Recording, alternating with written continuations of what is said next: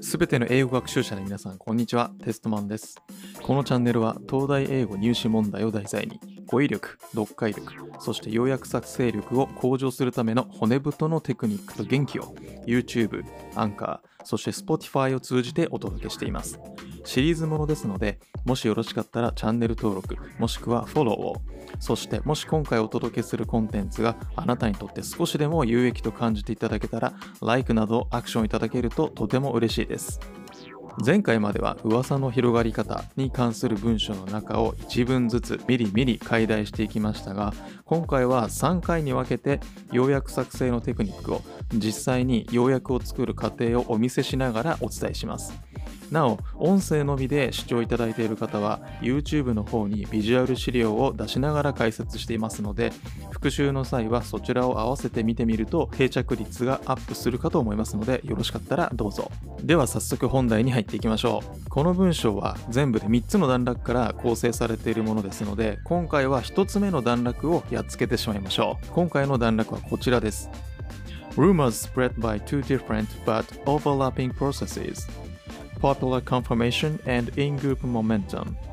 The first occurs because each of us tend to rely on what other think and do. Once a certain number of people appear to believe a rumor, others will believe it too, unless they have good reason to think it is false. Most rumors involve topics on which people lack direct or personal knowledge, and so most of us often simply trust the crowd. As more people accept the crowd view, the crowd grows larger, creating a real risk that large group of people will believe rumors even though they are completely false.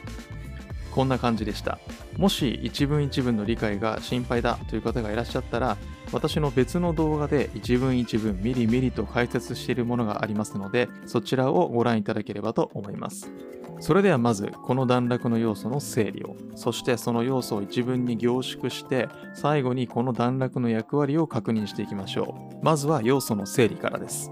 1文目。噂の広がり方には Popular Confirmation と In-Group Momentum の2つがあるんだよと言っていますね。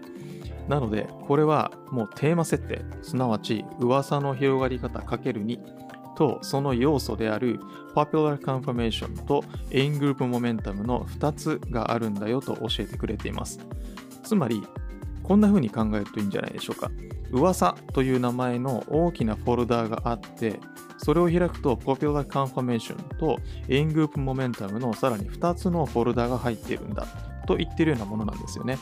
なので、これがこのストーリー全体の骨組み、構造になります。2文目いってみましょう。1つ目が起きる理由それは人が他者の思考や行動に依存する傾向にあると言っていますね。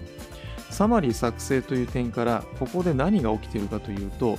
噂が広がる1つ目の項目 Popular Confirmation のフォルダをポチポチっと開いている状態なんですね。でこのフォルダーの中身の1つつまりその理由ですね。そのラベルがついたファイルがあるんだよと言っているようなものなんですね。もし要約作成にレベルがあって、それなりのレベルの方だったら、この後の展開は、この Popular Confirmation という一つ目の噂の広がり方のフォルダーの中身を、この段落で説明してくれるのかなと思えたらかなり鋭いと思います。では、そんな仮説を持ちながら進めていきましょう。3文目です。噂を信じる規模が一定に達するとその噂が間違っていたとしても人々はそれを信じてしまうとありますね。これもまさに噂の広がり方その1 Popular Confirmation の説明になっていてさらにその現象のトリガーすなわち発生条件について言及していることになりますね。そうなると次もこの Popular Confirmation の説明があるかもと思いながら進められそうですね。では4文目です。噂の内容はほとんど知らない状態で噂を信じる大衆を信じてしまうとあります。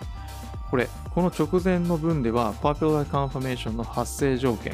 トリガーについて述べていたんですがこの文ではそれが成就すると何がその顛末として起こってしまうのかを説明していますね。噂を信じるのではなく噂を信じている大衆を信じるというように信じる対象がスライドしていく現象について述べています。最後の5文目です。大衆を信じる人が増えるとその大衆がもっともっと拡大していってその噂が真実でなくてもそれを信じる人がどんどん増えていってしまうリスクを生み出してしまう。と言っています。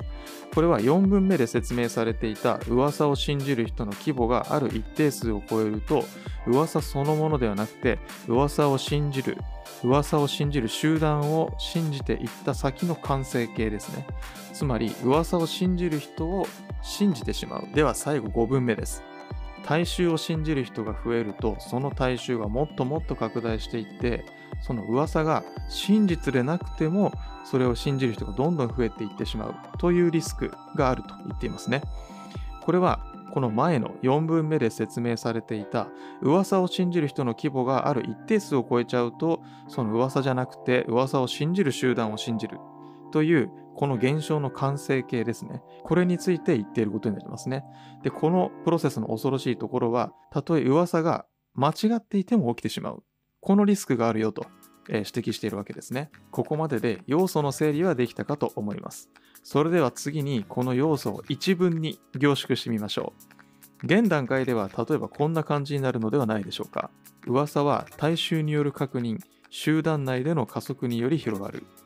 前者は信じる人の規模が一定数を超えた時に生じる。これで要求されている文字数70から80字中の48字を使っています。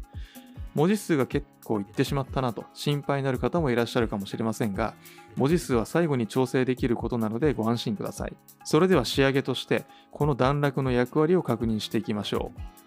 このパラグラフでは噂には2つの広がり方があるよというテーマ設定と噂の広がり方その1